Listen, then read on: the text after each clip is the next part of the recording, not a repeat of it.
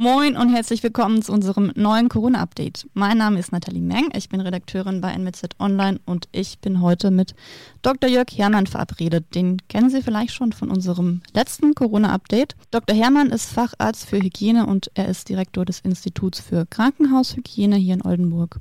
Und wir möchten heute nochmal detaillierter über Hygienemaßnahmen sprechen, mit denen wir uns und andere vor einer Ansteckung mit dem Coronavirus schützen können.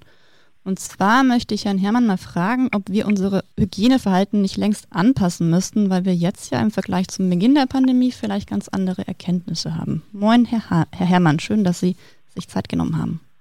Ja, moin, Frau Meng. Wir sprechen ja jetzt seit Monaten davon, dass Abstand halten zu den wichtigsten Maßnahmen im Kampf gegen das Coronavirus gehört.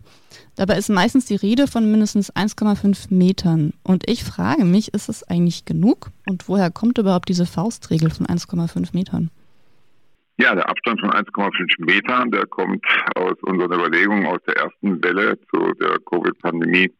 Und zwar sind wir damals davon ausgegangen, dass insbesondere die Tröpfcheninfektion, also die Infektion über sichtbare Tröpfchen, das was man so kennt, wenn man miteinander spricht und so ein bisschen Speicheltröpfchen durch die Luft fliegen. Das ist eigentlich ähm, die Art und Weise, wie Coronaviren sich sehr gut übertragen lassen. Und um dem aus dem Weg zu gehen, ist es sinnvoll, sich so 1,5 bis 2 Meter von seinem Gegenüber zu entfernen. Dann fallen die Tröpfchen nämlich schon auf den Fußboden, bevor sie dann Nase oder Mundschleimhaut oder auch Augenschleimhaut des Gegenübers erreichen können. Mhm. Und mittlerweile wissen wir ja aber auch, dass das Coronavirus hauptsächlich über Aerosole verteilt wird äh, oder zu einem großen Teil auf jeden Fall, sind da die 1,5 Meter noch sinnvoll? Müssen es nicht mehr sein, wenn wir können? Ja, das ist sozusagen der Zugewinn, den wir jetzt über den Sommer gewonnen haben und den Laboruntersuchungen, die durchgeführt worden sind, dass wir eben nicht nur auf die Tröpfchen, sondern eben auch über die Aerosole gut nachdenken müssen. Wir hatten im letzten Gespräch schon darüber ein bisschen gesprochen. Nein, die Aerosole bleiben in der Tat länger stehen. Sie schweben so ähnlich wie Zigarettenrauch eben in der Luft und bleiben durchaus, wenn ein Raum nicht äh, gelüftet wird, für mehrere Stunden bis zu drei, vier Stunden dann auch in dem Raum stehen. Und das ist auch der Grund, warum wir heute in solchen Situationen eben sagen, dass eben nicht der Abstand das Entscheidende ist, sondern dann in dieser Situation die geeignete Maske oder der Mund-Nasenschutz, den man da trägt, dann die wichtigste Schutzmaßnahme sind. Mhm. Da haben Sie auch äh, letztes, äh, letzte Woche schon drüber gesprochen. Sie hatten auch letzte Woche mit meinem Kollegen Matthias Friese schon über, ähm, über das Anfassen von zum Beispiel Türklinken und so weiter gesprochen, Einkaufswagen, Oberflächen eben. Und das ist auch noch so eine Sache, die ich mich gefragt habe, wie sinnvoll ist es eigentlich, Flächen zu desinfizieren? Weil, also zu Beginn der Pandemie, ich erinnere mich, da war ja Desinfektionsmittel neben Toilettenpapier auch eines der begehrtesten Güter. Und ähm, mittlerweile weiß man ja, dass Schmierinfektionen mit dem Coronavirus eher vernachlässigbar sind. Warum desinfizieren wir trotzdem Oberflächen? Und wann ist es sinnvoll? Infektionsübertragung hängt immer ab von der Menge auch von Erregern, die ich an bestimmten Stellen habe und die sich dann übertragen lassen. Man kann sich vorstellen, dass man Coronaviren, die jetzt zum Beispiel über so kleine Tröpfchen eben wie beim Sprechen oder auch bei den Aerosolen, wenn die sich auf die Oberfläche absenken, dass das nicht sehr gut funktioniert, die wieder aufzunehmen und dann zu übertragen. Mhm. Aber stellen Sie sich eine andere Situation vor. Ich bin erkrankt an Covid-19. Das heißt, ich habe auch eine saftige Erkältungserkrankung. Dann muss ich niesen und schnupfen. Und in der Situation, wenn ich in die hohle Hand niese, wie wir das früher so gelernt haben, mhm. äh, oder wenn ich mir eben die Nase äh, schneuze, dann bekomme ich doch jede Menge äh, von Virenmaterial an die Hände. Und dann ist auch wirklich angesagt, dass ich dann eine Desinfektion durchführe, bevorzugt natürlich eine Händedesinfektion oder ein Waschen mit Seife der Hände. Wenn ich aber jetzt mit einer so kontaminierten Hand, zum Beispiel beim Einkaufen auch ähm, an der Türklinke oder an einen Einkaufswagen fasse, dann hinterlasse ich da schon eine relevante Menge äh, von Erregern, die dann auch sinnvollerweise äh, wegdesinfiziert werden sollten. Wir haben letztes Mal schon darüber gesprochen, dass es eben gerade in der Einkaufssituation so wichtig ist, dass alle eben ihren Mund-Nasenschutz ja. aufhaben, um diese Situation zu vermeiden. Mhm. Und das war eine Funktion, da haben wir beim letzten Mal noch nicht drüber gesprochen, aber auch der normale, die normale Alltagsmaske, die soll eben auch beim Einkaufen verhindern, dass ich gegebenenfalls mit einer Hand, wo ich jetzt Viren dran bekommen habe, mir an die eigene Nase oder den eigenen Mund fasse und auf die Art und Weise die Erreger dann übertrage. Es ist auch einfach ein mechanischer Schutz davor, dass ich mir mit der kontaminierten Hand dann ins Gesicht fasse und beim Verlassen des Geschäftes, das ist ja heute fast Standard, dass bei jedem Geschäft dann auch so ein Desinfektionsmittelständer äh, steht, oder wenn ich nach Hause komme und die Möglichkeit habe, mir die Hände zu waschen, dann ist das sicher eine sehr sinnvolle Maßnahme, bevor ich dann die Maske auch ablege. Gut, worauf, muss, worauf sollte man bei der Wahl des Desinfektionsmittels denn achten? Es gibt ja auch ganz viele, die eigentlich gar nicht gegen Viren ähm, helfen. Also zum Beispiel erinnere ich mich auch, dass ich anfangs, als sie wieder verfügbar waren, im März, April, so kleine Fläschchen mit diesem Desinfektionsgel gekauft habe, die man sich immer schön in die Tasche stecken kann. Ja. Mm, und irgendwann habe ich dann rausgefunden oder irgendwo gelesen, das ist hauptsächlich gegen Bakterien und nur gegen manche Viren hilfreich.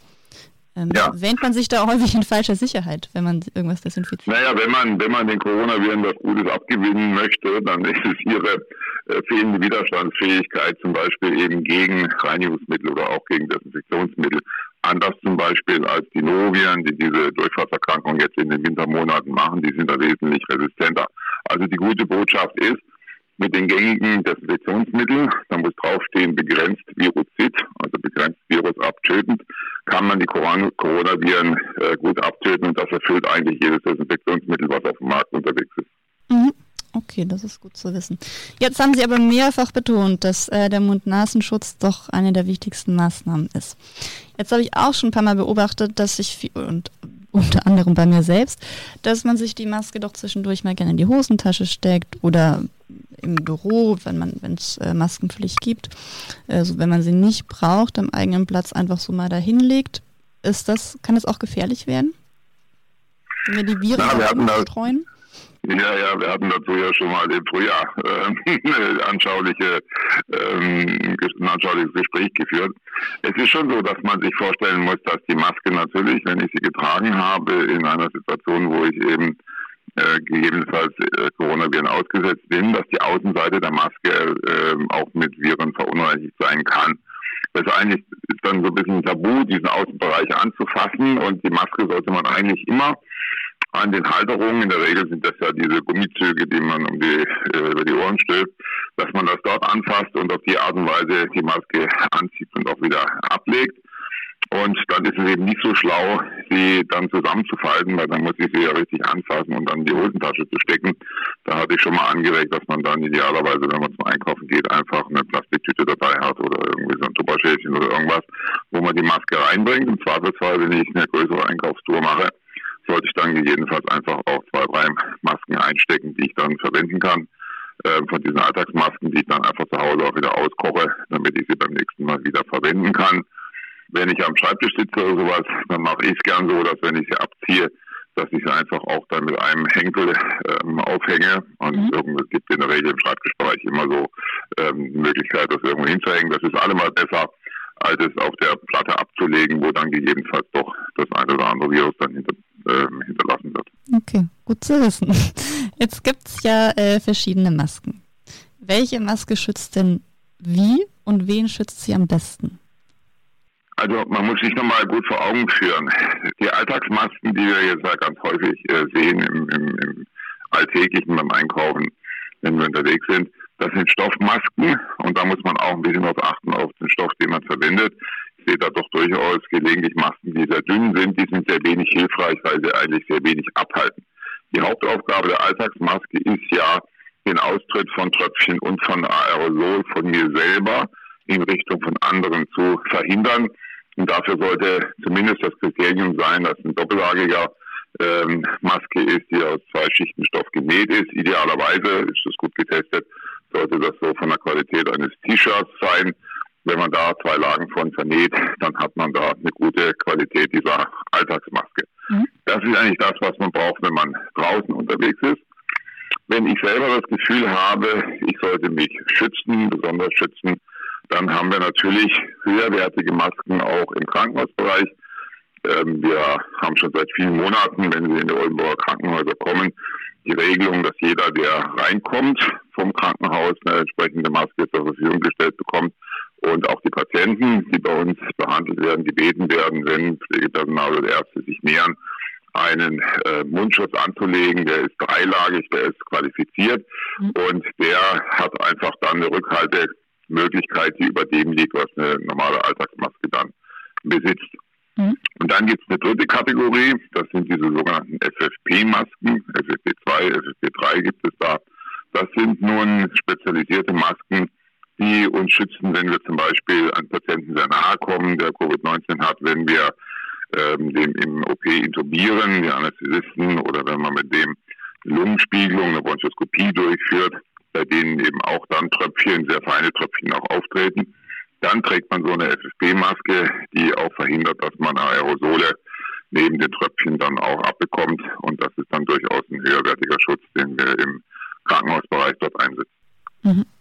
Können Sie noch mal ganz kurz klarstellen, inwiefern die Maske mich selber schützen kann? Ich glaube, dass es da immer noch äh, teilweise Unklarheiten gibt. Ich glaube, dass ja. Leute sich sicher fühlen, wenn sie so eine Stoffmaske über Mund und Nase ziehen. Also ja, also man kann es gar nicht genau bezeichnen, weil da gibt es keine Untersuchungen, die wirklich sagen, inwiefern schützt mich denn die Maske auch selber. Mhm. Wir wissen von den Alltagsmasken, dass sie, wie gesagt, in allererster Linie den Gegenüber schützen. Sie haben natürlich auch eine gewisse Schutzwirkung. Das kann man sich ganz simpel vorstellen. Also entweder geht es den Tröpfchen jetzt bei mir auf die Haut oder auf die Schleimhaut, wenn ich äh, keine Maske trage und das wird natürlich verhindert, wenn ich jetzt äh, zwei Stofflagen vor mir habe. Ähm, dennoch ist es so, dass die Qualifikation dieser Alltagsmasken für den Eigenschutz doch eher geringfügig ist. Mhm. Wenn ich so, eine, so einen dreilagigen Mund-Nasenschutz trage, den wir jetzt im Routinebetrieb im Krankenhaus tragen, der hat durchaus schon eine bessere Rückhaltefähigkeit. Und richtig sicher bin ich für mich selber eigentlich erst, wenn ich doch so eine FFP-Maske, ähm, zwei oder drei gibt es ja, mhm. unterscheiden sich in ihrer Filtrationsfähigkeit und ihrem Dichtsitz. Ähm, wir verwenden FFP2-Masken im normalen Umgang mit Covid-19-Patienten und bei ganz hoch spezialisierten Eingriffen, wo auch mit Düsen gearbeitet wird und feine Aerosole entstehen, dann verwenden wir auch diese sogenannten FFP3-Masken. Mhm. Jetzt ähm, noch eine letzte Frage. Ähm, in Oldenburg gibt es seit einigen Wochen in der Innenstadt auch eine Maskenpflicht. Wann ist Maskentragen mhm. im Freien denn sinnvoll?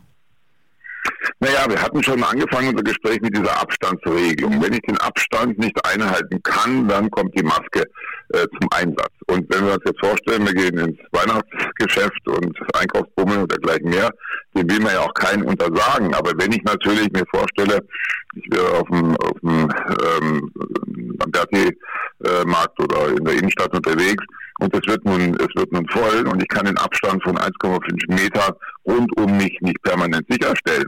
Dann ist die Zeit gekommen, die äh, Maske anzulegen und deswegen ist jetzt auch für den Innenstadtbereich das vorgeschrieben, weil eigentlich nicht wirklich mehr sichergestellt werden kann, dass jederzeit alle Leute voneinander 1,5 Meter Mindestabstand halten.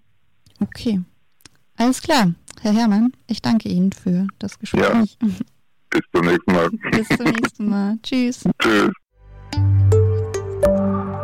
NWZ